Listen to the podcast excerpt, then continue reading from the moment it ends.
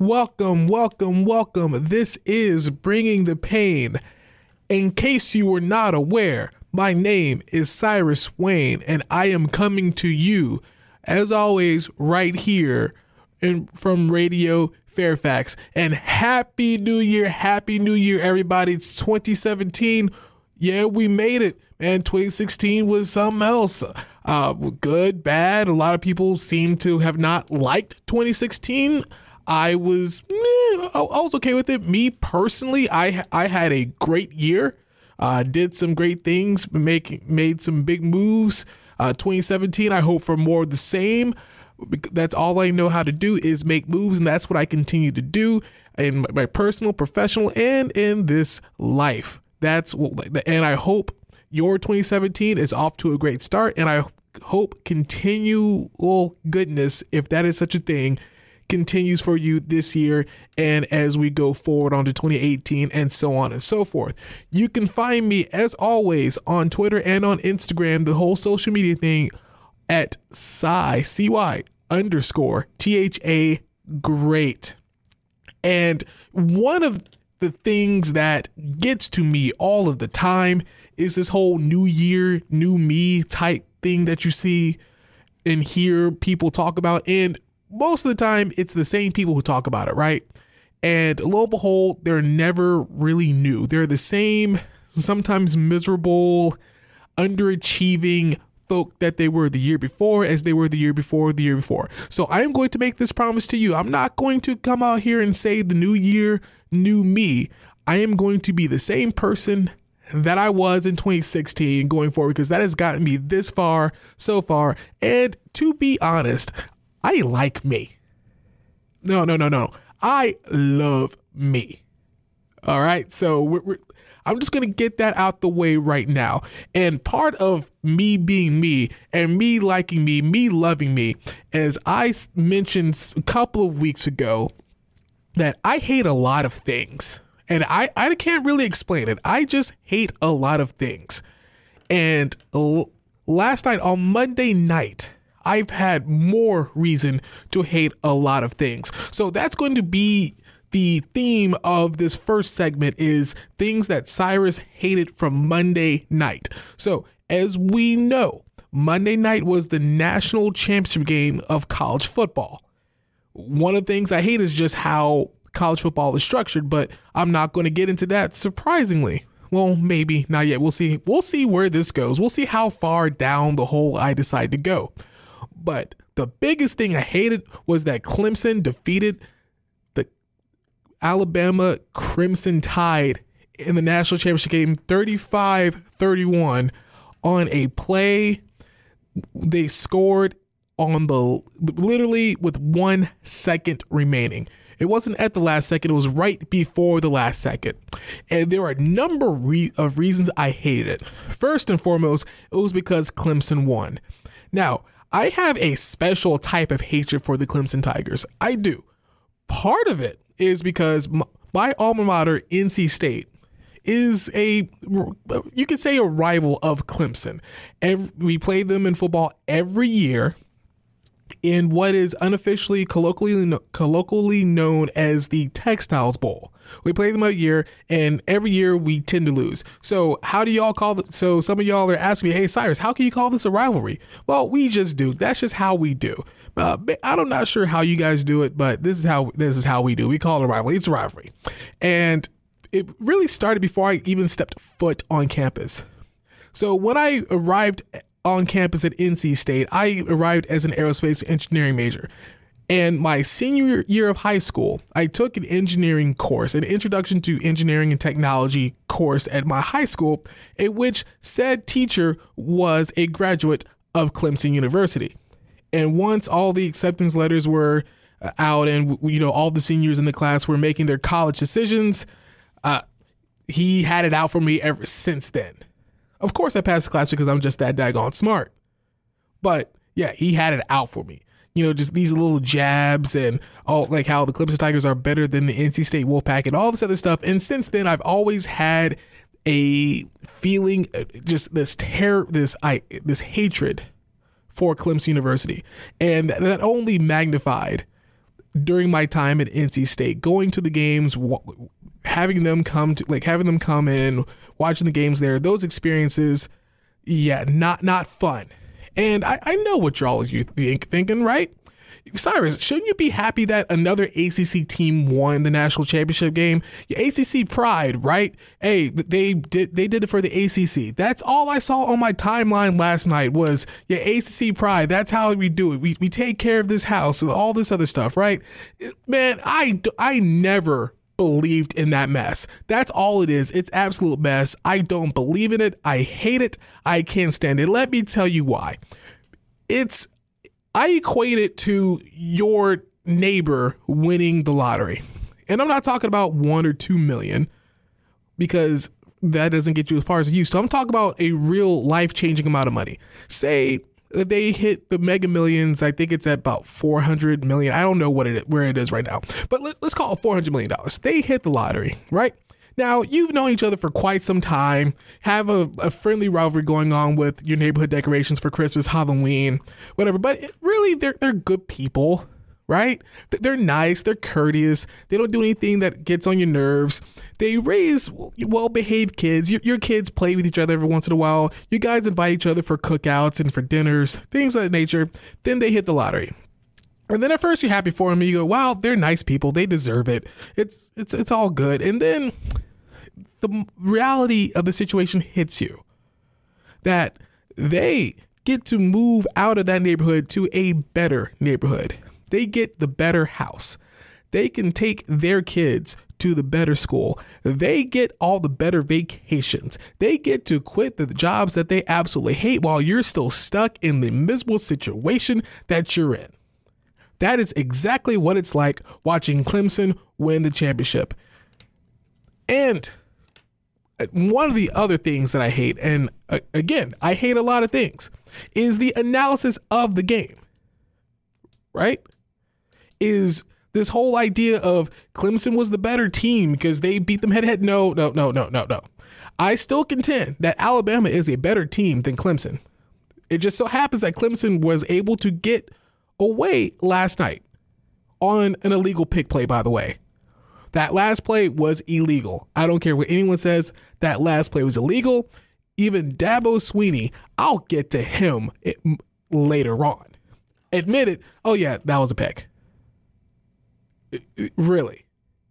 Really? That that's what it takes to beat Alabama is an illegal pick play. But really, Alabama screwed themselves over. That's what really made me angry that Alabama screwed themselves over by firing Lane Kiffin just a week before their biggest game of the season for Steve Sarkisian. Yeah, yeah. I remember I talked about him a little while ago where he was the last time we saw Steve, he like he was hung over at practice or, or something like, like that.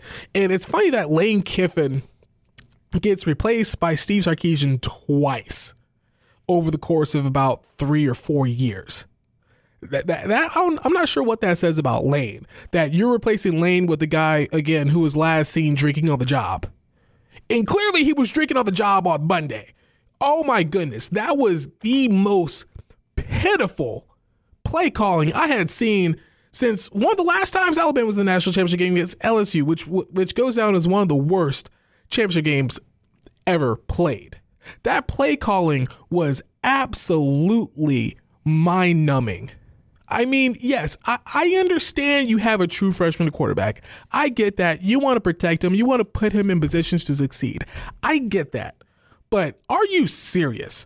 Lane, well, he gets criticized a lot for two main reasons. One, he sometimes he's mentally not always there. Yeah, he does a little crazy things where he looks like he's a, a spaced out child sometimes. Where you you look around and you go, ah, he, does he really know where he's at? Do you know what he's doing? Does he know what he's doing at all? Does he know there's a game going on? And he also gets criticized for being too cute with his play calling. But guess what? His cute play calling got them there to begin with. And yeah, some of you to hit me with the argument of they were playing inferior opponents, which, yeah, they, they were because Alabama's that good of a team. But really, you don't make that drastic of a change a week before you play the biggest game of the season, especially for Steve Sarkisian and I, I don't look. They say that there was it was mutual, and Lane had other priorities, which he did because he got the job at Florida Atlantic all and all that other good stuff. And they said it was mutual, but I don't buy that for a second at all. I don't buy for a second that he just wasn't just straight up fired and was just which is just said, "Hey, go, just get away from here, get get away from here, get away from here." But oh, that irritated me. Another thing that irritated me was the analysis during the game uh, especially after Deshaun Watson got you know hit early, on. All the commentators were quickly saying, "Oh, he's rattled. The Alabama defense has him rattled. Uh, he's not the same. He's out of his mind. All this other stuff. Yeah, let me tell you something. He wasn't rattled in that fourth quarter, was he? Yeah, he was rattled to the tune of 38 for 56, 420 yards, three touchdowns, and passing touchdowns, and one rushing touchdown. Oh yeah, he was rattled and how that narrative changes very quickly based on exactly what's going on. Again, results based analysis. Another thing that I hate. Yeah, I'm going to be very negative this segment. Sorry, not sorry. Again, new year, new me, not going to happen. I'm still the same old me. And another thing that I hate in the post game analysis is this, at this point, tired debate of is Nick Saban the greatest coach ever? Because that was one of the storylines coming in, right? You know, if Nick Saban w- wins, that's his sixth title. He's tied with, you know, the very revered uh, Paul Bear Bryant, and you know he can stake his claim as the best football coach ever. Right? That was the storyline coming in. in. Which now that he lost again on the la- on the last play of the game, and essentially the last play of the game, in a national in a national championship, which he's this is the second year in a row that he's been. All of a sudden, that conversation is going to be deferred to the next time he's in the same situation. You know how I know it's going to be deferred to the same to the next time he's he's in the same situation because it was the exact same conversation we had last year when they won.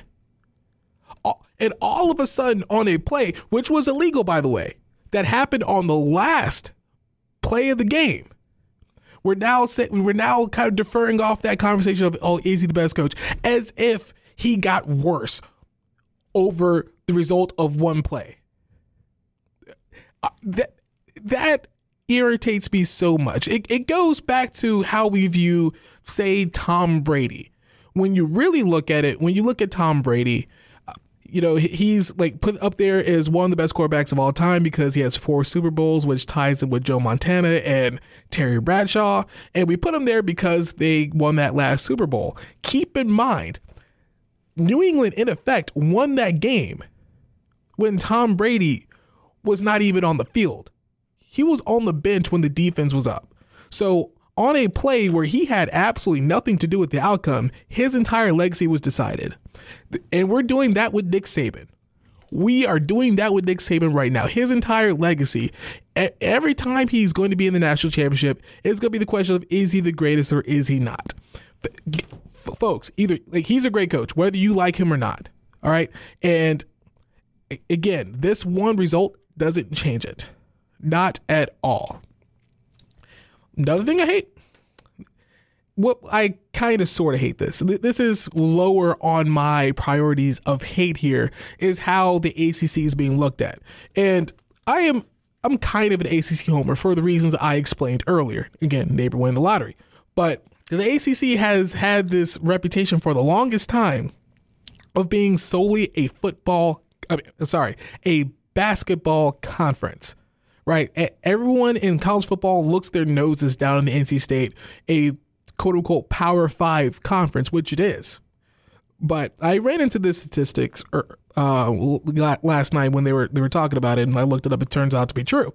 The ACC was nine and three in bowl games this season. Meanwhile, the vaunted SEC was six and six. What I hate about this is that is a terrible way to rate conferences.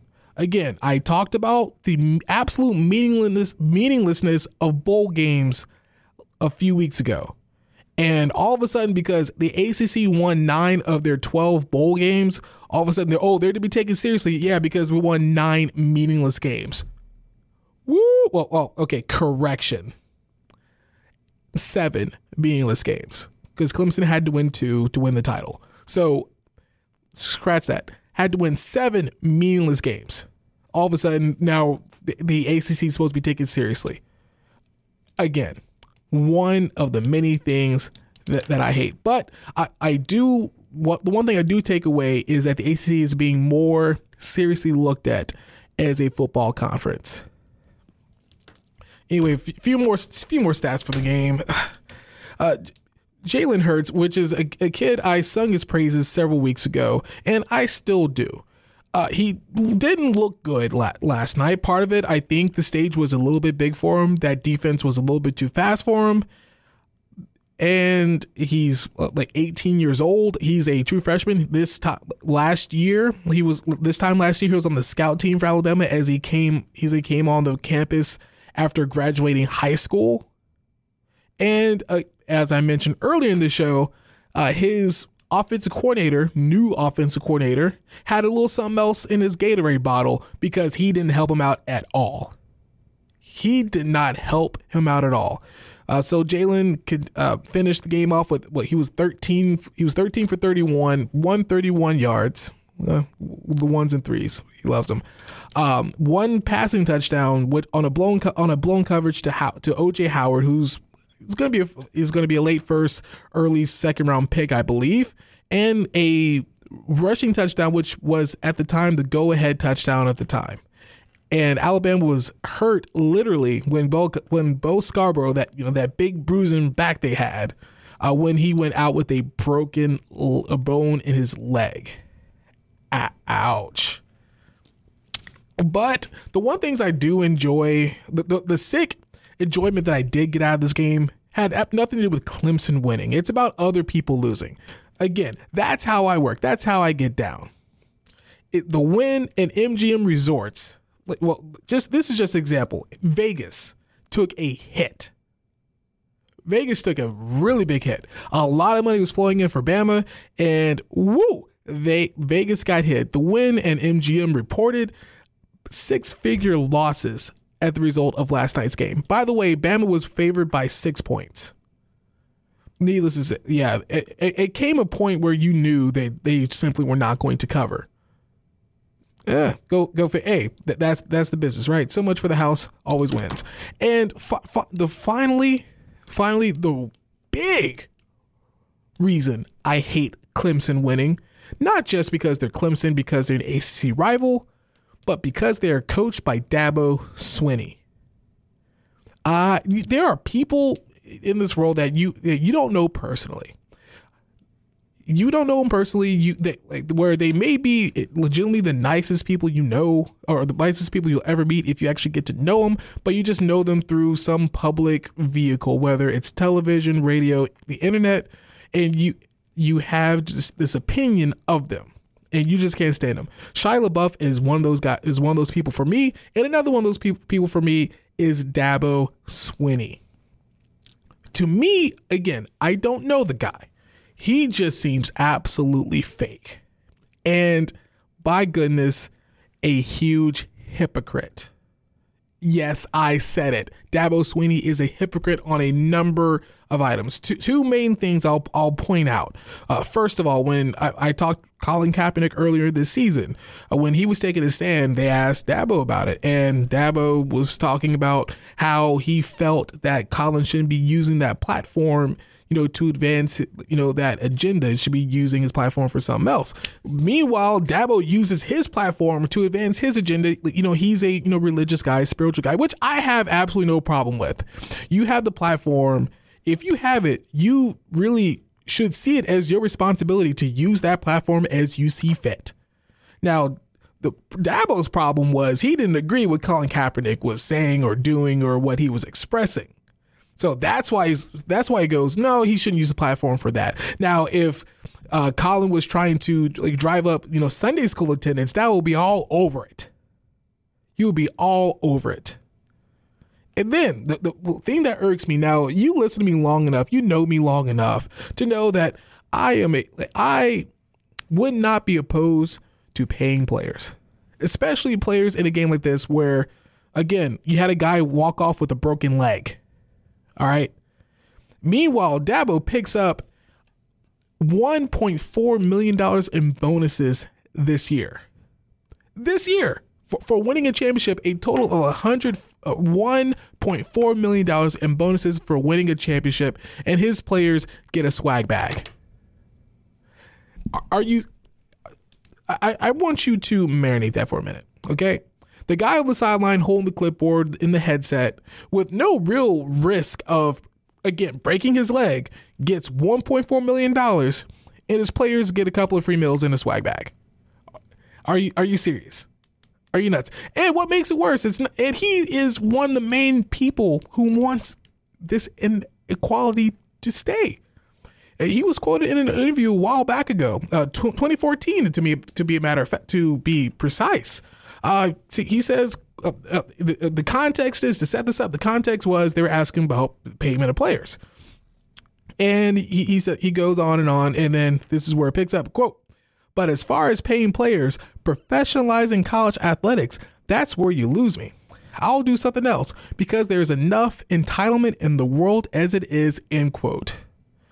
Yeah, these 18 to 22 year olds are sacrificing their bodies and potentially their futures for you to have the opportunity to make $1.4 million is entitlement. Shut up, Dabo. Shut up. Are you you have the nerve to call that entitlement? You had a kid again broke his leg in a football game, so his coach could probably make that if not more. And you're calling that entitlement? And forget you. Got up next. A very quick recap of a horrible wildcard weekend. Look ahead and a couple of quick hits. Bring the pain, Cyrus Wayne back after this break. Welcome back to Bring the Pain. This is Cyrus Wayne. I, I, let me. I will tell you something. Y- yes, I'm fired. I was fired up about that. I, I was. There's there are a number of things I feel that passionately about. And again, when someone such as a Dabo Swinney comes around and just says this just nonchalantly and just go, go, goes about it, understand I, I understand how it how everything works. I get that, and he knows how everything works too. But to simply just dismiss any idea of what I, I feel to be a, a fair like fair compensation, not entitlement, fair compensation just absolutely annoys me. again, I, I consider him fake. I I'm not a fan, and that was one. That, yes, I will take Nick Saban over Dabo any day of the week. Not just a, as a coach, because I believe Saban is a lot better coach than Dabo. And some people don't like Nick Saban as a person, but at least with Nick Saban, he doesn't BS you. You know what you get with him, and that like it is what it's gonna be, and everyone goes on. And even then, he was spitting like Nick Saban was spitting absolute truth when they talked about um, Christian McCaffrey and Leonard Fournette st- not playing in these meaningless bowl games, which I've talked about ad nauseum. So um, at this point, I'm taking this time just to move on. So the more football, the NFL playoffs were this started this past weekend, and just as I thought, all of these games were absolutely terrible. Just bad matchups all around not really good football being played except for just a handful of teams. Even the teams that won, some of the football just wasn't good. Uh, big, the biggest example was the te- the Houston Oakland game. Now, I-, I can't tell you personally how bad that game was because I didn't watch a single second of it, and I have absolutely no regrets at all because I was not going to waste three and a half hours on a Saturday watching a game that I knew was going to be bad. Now I had, you know, my, you know, my um, sports alerts on, on, my phone going, going, so I, I was keeping track of it that way. But I did, and also saw some highlights, and Connor Cook played like a rookie making his first start as a NFL quarterback in a playoff game. He did not look good, but no one really anticipated that he would. Meanwhile, Brock Osweiler didn't really look that much better either. And the story of the game was the play of Jadeveon Clowney, which I, I find the headlines of how the media is covering Clowney absolutely hilarious. They're saying, "Oh, he's finally, you know, getting it together and you know this is what Houston's, Houston's been waiting for. This is why he was a like first pick, and again, just like he's finally arrived. And I'm thinking, ain't he like 22 or 23? He's still very young, and we're going this finally. You know, he's getting it. Yes, of course, he's finally get because he's young, and I one of I, again I'm going. I'm sorry. I'm going into more hate mode again. One of the things I hate that we do it, like that we do in professional athletics, is forget exactly who we are talking about. For the most part, these are still young men, like both on and off the field. Okay, so this idea of the, these kids, if if they finish even even if they finish the, uh, their schooling, their college, that they're going to come out as these mature products. Just are you serious? because you you look at you know guys like Russell Wilson and Dak Prescott and, and think that you know they're the you know they're the they're the standard right that they you know the, they all come out with this. No no no no no no no. They're still young. They're, they're still figuring stuff out. Again on and off the field. So the fact that Jadeveon Clowney is starting to play like he's a first overall pick that should be normal. There's not too many guys that really come out straight away right out of right out of college, especially after they spend their first season you know hurt, the first couple seasons injured actually, and just completely tear it up. No, it takes time. They need to learn, and you would think with NFL coaches, you know, their shelf life being shorter and shorter at one particular job, that they would take the time to say, you know what, I'm going to go with someone a little bit more experienced. I don't really have the job security and time to wait for these young guys to develop, that they would stay away from them. No, they doubled down on them. And which is which is counterintuitive. But th- that's how they do it. It makes absolutely no sense to me. But uh, that when I saw that headline, I said, "Are are you kidding me? Are are you kidding me?" And speaking of headlines that irritated me, now as much as much as I hate the as a diehard Cowboys fan, as much as I hate the New York Giants, this whole idea of the wide receivers going down to Miami on Monday, like for like and partied on a boat, had anything to do with the Giants being housed by the Packers is absolutely insane.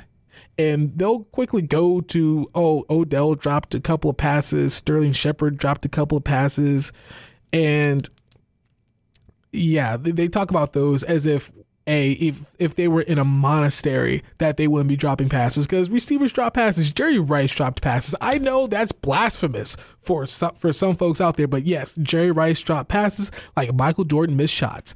It happens. It's part of the game. And oh, by the way, the, the Giants receivers being on the boat had absolutely nothing to do with Eli missing on a number of crucial throws. By the way, and some of these drops by, by the are, are not routine plays. They are athletic plays that you're so used to these guys because they're so freakishly athletic making that they just seem routine to them, but they're anything but routine. I, I just want to point I just want to point that out. And frankly, the way Aaron Rodgers was playing, it didn't matter if they were holed up in the practice facility, studying the playbook, looking at looking at film, catching on the jugs machine. It really wouldn't have mattered because those receivers do not play defense, and fr- frankly, that defense did not even play defense. Oh my god! That first half was good. The, the, the first half of that game was the best football oh, that entire weekend. And then the second half, went just as bad as the other three games that we had over the course of the weekend. But anyway, which all that sets up. I'm not even going to go in depth in them because again, there's there's no point to. Uh, Seattle beat beat uh, Detroit just like everyone thought they would. All, all the favorites won. All the favorites covered. N- nothing really exciting to talk about. Uh, so, which sets up the table for this weekend, the divisional round weekend. Seattle, Atlanta, Green Bay, Dallas, Houston, New England, Pittsburgh, Kansas City, which on paper are better matchups with the exception of that Houston, New England thing, which is just all that it's going to be is a public execution. And as you would imagine, a game that I will not be watching. Um, unless I, you know, I check my phone and it actually seems relatively close. I may take a peek, but I'm not. I don't really care to watch that. So the key to the games are, are going to be this: Seattle secondary versus Atlanta's offense. Because one of the interesting things I found out, because I don't watch Seattle a lot, but I was very interested to find out that they signed Devin Hester as their return guy. And I'm thinking, oh, that's a very interesting pickup. I didn't, and it w- it doesn't really mean anything unless he learned how to play safety when he was gone, which I don't think so. And they're still that defense is still missing Earl Thomas back there. With Earl Thomas, that defense is as, as exposed as anyone has ever seen them since that group has come together. And that's going to be the key. To, that's going to be the key to the game. I, I don't pick NFL games. I just like talking about them. So who knows who's going to win that one? Don't really care. Uh, with Green Bay and Dallas, that game is going to be interesting, and here's why. You look at that matchup on paper, and we, we've seen it like all all season. We've seen this all season. The only advantage Green Bay has versus Dallas in that matchup is at the quarterback position. If you line up position by position and break everything down, Dallas has the better running back. They have the better offensive line. They slightly have a better defensive line than Green Bay does because Green Bay they, they don't have they're not quite sure what to do there. Their linebackers, uh, it, it's a, it's a wash. Secondary, at, not absolutely better. Only again marginally better than Green Bay secondary, but the only advantage they have is at the quarterback position because, yes, Aaron Rodgers is a lot better than Dak Prescott is. And anyone who is picking Green Bay to win, or the only reason Green Bay has a chance to win, if you really look at it, is because Aaron Rodgers is at quarterback. As anyone who has Green Bay favorited in that game, their answer is going to be Aaron Rodgers, and that is true. So if Aaron Rodgers is neutralized, especially if Jordy Nelson's not going to be able to play because he just got gored in that in that game when they were housing the Giants. But if Aaron Rodgers doesn't carry Green Bay in that game, they're they're not going to win. Plain and simple. That that's all the analysis I got for you folks in in that game is if Aaron Rodgers doesn't carry, they're not going to go far. Uh, Pittsburgh, Kansas City, the key is going to be Ben Roethlisberger. He left the game in a boot. Why he was in the game l- later on. I don't know. I, I, guess that's one of the reasons why people are questioning Mike Tomlin as a great coach, such as Terry Bradshaw, even though he's what he is the most overrated average quarterback in the history of the NFL. And yeah, Houston's just gonna. I mean, Houston's just not going to beat New England. I don't care what anyone says. Anyway, so it, it's setting up to be an exciting weekend in football as we march closer to Super Bowl 51. Coming up next, a number of quick hits and another reason I wasn't really happy over the course of this weekend. Bringing the pain, Cyrus Wayne, back after this. Welcome back to Bring the Pain. This is Cyrus Wayne. The number to the studio is 703 560 8255. Once again, that's 703 560 8255. And if you're joining me for the first time, understand if you call that number right now, chances are you're not going to reach me. I will let you know at some point in the future where I'll be available on that line, but today you just ain't going to reach me. The best way to reach me is on Twitter and on Instagram at Cy underscore the great. That is C Y underscore T H A G R E A T. Okay, now that we got we got that out the way, a uh, couple quick hits, a, a, few interesting stories after a football, one of the last real football heavy weekends we're going to have this season. So a couple quick hits outside of football. Well, two outside of football, once in football. I continue. FIFA the, you know, the, you know the, the soccer folks. Yeah, yeah. I'm talking soccer here. Hey, I like soccer. It's my show. I get to I get to talk about soccer. They're expanding the in 2026. They are expanding the field of the World Cup. Currently, it is at 32 teams. They announced today on Tuesday. You're hearing this on Thursday or Friday, but on Tuesday they announced that they are expanding the field from 32 to 48 teams. Which initially I thought that that oh my god, that's a terrible idea. That is absolutely insane you're just going to re- you're, again you're rewarding bad teams. I hate any system that continues to award bad teams. That's one of the reasons I don't like the NCAA tournament because it is way too large. A lot of a lot of the teams that are in there shouldn't really be in there. I, uh, well, that's one of the reasons I hate the bowl system because you reward too many bad teams and, and expanding from 32 to 48. Sure, you get you know countries like Malta or you know those other small countries, little countries that could, yeah, they, they get in, but it really devalues the field of international competition, especially in a tournament like that, one of the more prestigious tournaments on the planet, literally. So I, when I heard it, I initially thought it was an idea, a terrible idea. Then I, you know, listened to them as they make, made the pitch. So the, here's how, here's how they're going to do this. Here's how it's going to work. There's going to be instead of the, their current uh, situation right now, where they have eight groups of four teams, they're going to move it to 16 groups of three teams. Okay, then so and then like they're going to take the top and they're going to take the top two in each group and, and move them to a round of 32, which and then becomes a single elimination tournament at that time.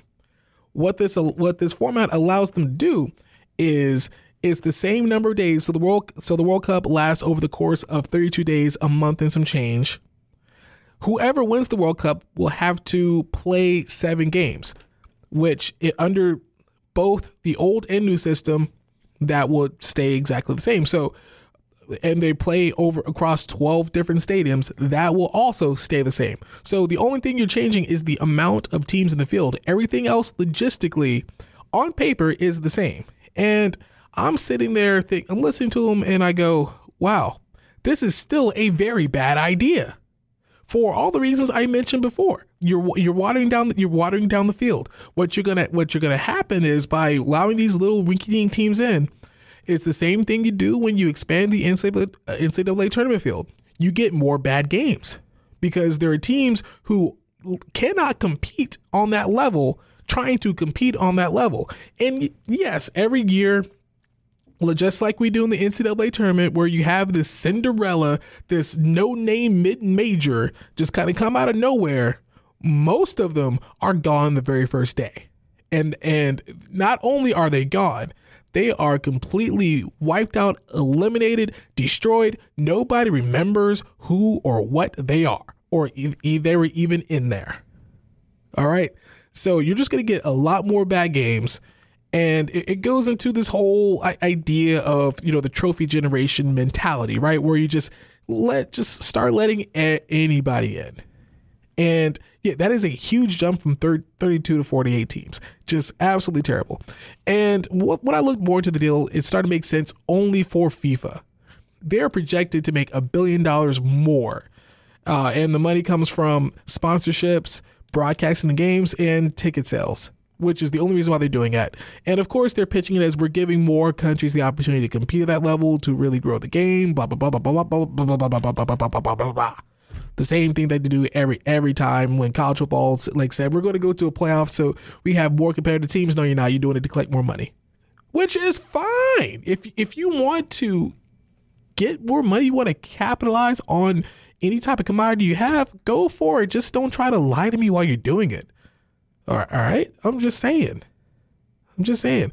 And yes, I know there is a component to the what western the western world especially in soccer like soccer fans are just like are just like baseball fans they're, they're very conservative in the fact that they don't like change and, and they they hate change they repulse at it just uh, no no no we, we we like our thing and we like it this way because there was same oppositions when they expanded uh, the field to 32 teams because it wasn't always 32 teams. Spoiler alert for those of you who are just starting now following along with this whole soccer thing.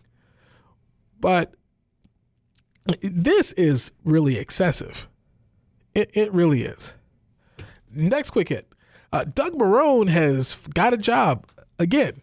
The the the first seat in the musical chairs that is NFL head coaching. Is that how we're going to call it? So if we call the coaching carousel, you know, as everyone's getting off, are we calling it the carousel as they start getting back on, as they start filling these jobs? I, don't know. Anyway, the first head coach of the coast, the first head coaching vacancy has been filled by Doug Marrone for the Jacksonville Jaguars.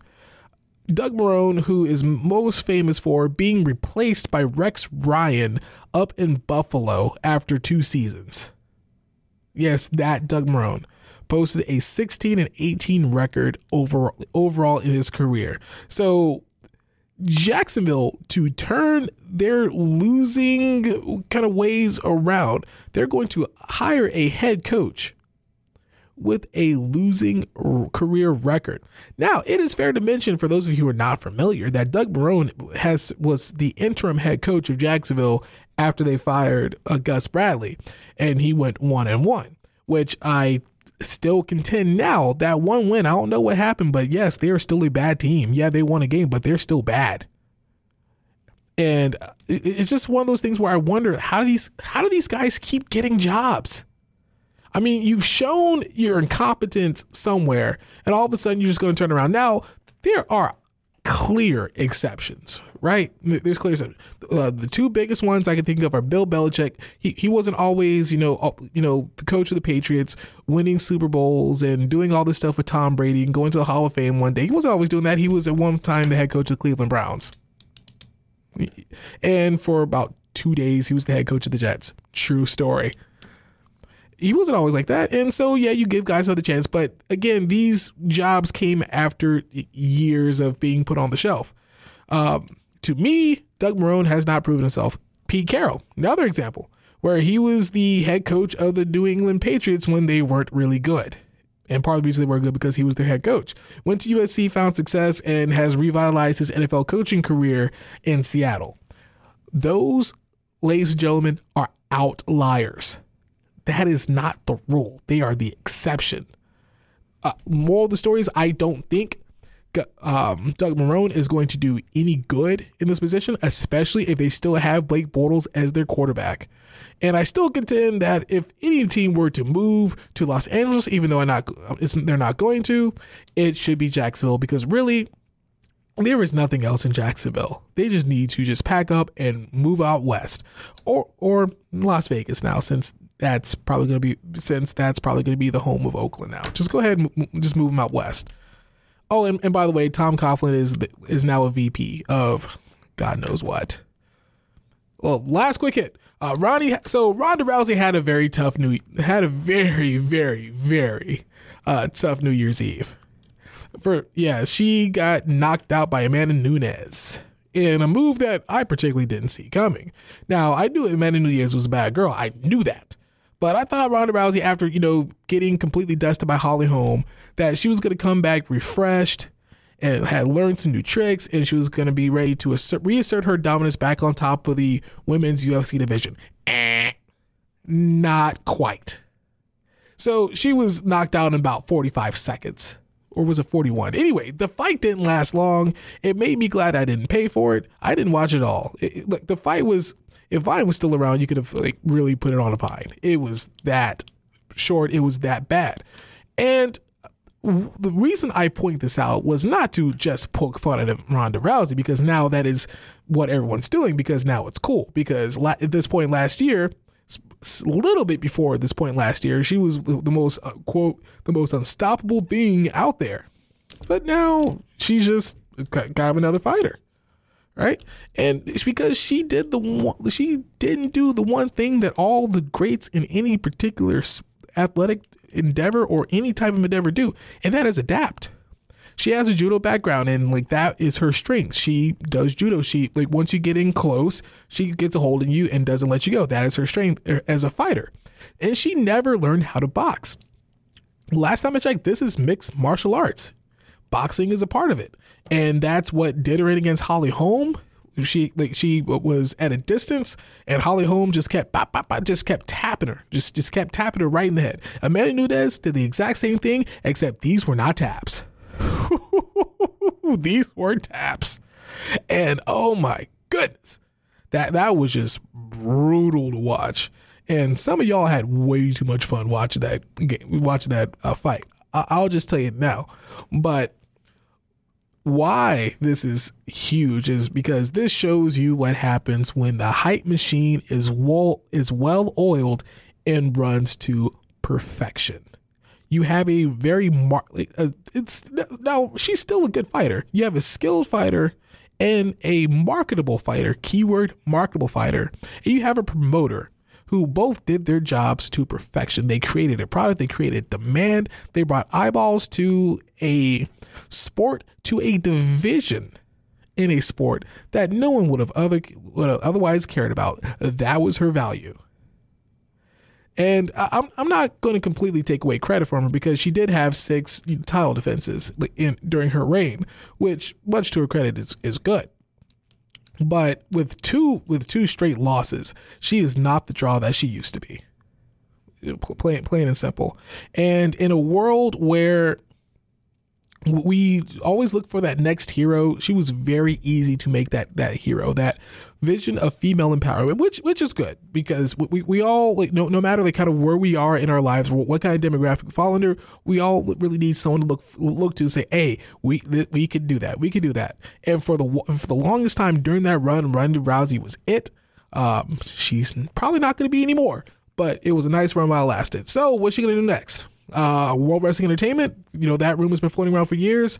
Uh, it worked well for Brock Lesnar after he lost a couple of fights. You know, he went crawling back to wrestling and is now making a lot of money doing very little work, except losing to Goldberg. But regardless, uh, well, that'll probably be your best bet because as a legitimate fighter, as a shoot fighter, as in wrestling, that's how they call they call it a shoot, is she lost a lot of drawing power, which, as a fighter, that is your only leverage as a fighter, is not just your skill, but can you draw? Can you get people? Can you get eyes on your product? And Ronda, Ronda Rousey cannot do that as much anymore. Coming up after this very quick break, one other thing from the weekend before before we let before I let you go. Bring the pain. This is Cyrus Wayne. Back after this short break. Welcome back to Bring the Pain. This is Cyrus Wayne. So it's been a while since I've t- t- talked to all of you. Uh, just enjoying the not only the Christmas holiday, but bringing in the New Year. Like again, New Year, fresh start for everything. So I'm doing over the next several weeks. I'm prob- I'm gonna see. I'm gonna try. I'm not gonna promise anything. I'm gonna try to tinker with the show a little bit. Uh, just to see how things work. We could experiment with a couple of formats, perhaps. It may remain the same, but who knows, right? It's going to be a crapshoot. And because as much as I like being me, I do embrace improvement in processes, pers- not really quite personality, in personalities and how we approach things. So more to come. If you have any ideas, please reach out to me at on Twitter or Instagram at Cy underscore the great TJ. Great. Well, love to hear from you. Any great ideas you have, please forward to me. Now, the one last thing from this weekend that I couldn't stand was a game that was supposed to take place on Saturday. It was supposed to distract me from a bad NFL playoff game that I was supposed to watch. It is the, for me, one of the most anticipated games of the entire calendar year. And that is in the sport of college basketball, my alma mater, my North Carolina State Wolfpack, playing against my old man's alma mater, the University of North Carolina at Cheetah Hill, at Cheater Hill in in basketball. The game was supposed to take place on Saturday, but if you're on the East Coast, you know there was um, some weather stuff going on, so they postponed the game. Even though both teams were able to make it, there was concerns about fan safety, yada yada yada. So they moved the game to Sunday. So I'm like, great, this could distract me from some more bad football until the real good football game was was on. Uh, well, again, that was the thought that I had at the time. So we get to this we get to this game. This is the the first time in, in, a while that I looked at our I looked at our team. We have an fresh we have an incredible freshman Dennis Smith who was playing lights out up until that point, saying, "Wow, we have a good team. We have a shot to win this game." And then they actually played the game. And uh, no kidding, it was over in not even a minute and a half. It was around the, the time the, the Ronda Rousey fight was over, where, where, they were knocked out about 40, where she was knocked out when there's 45 seconds. About 45 seconds into the Carolina State game, you you knew it was going to be bad.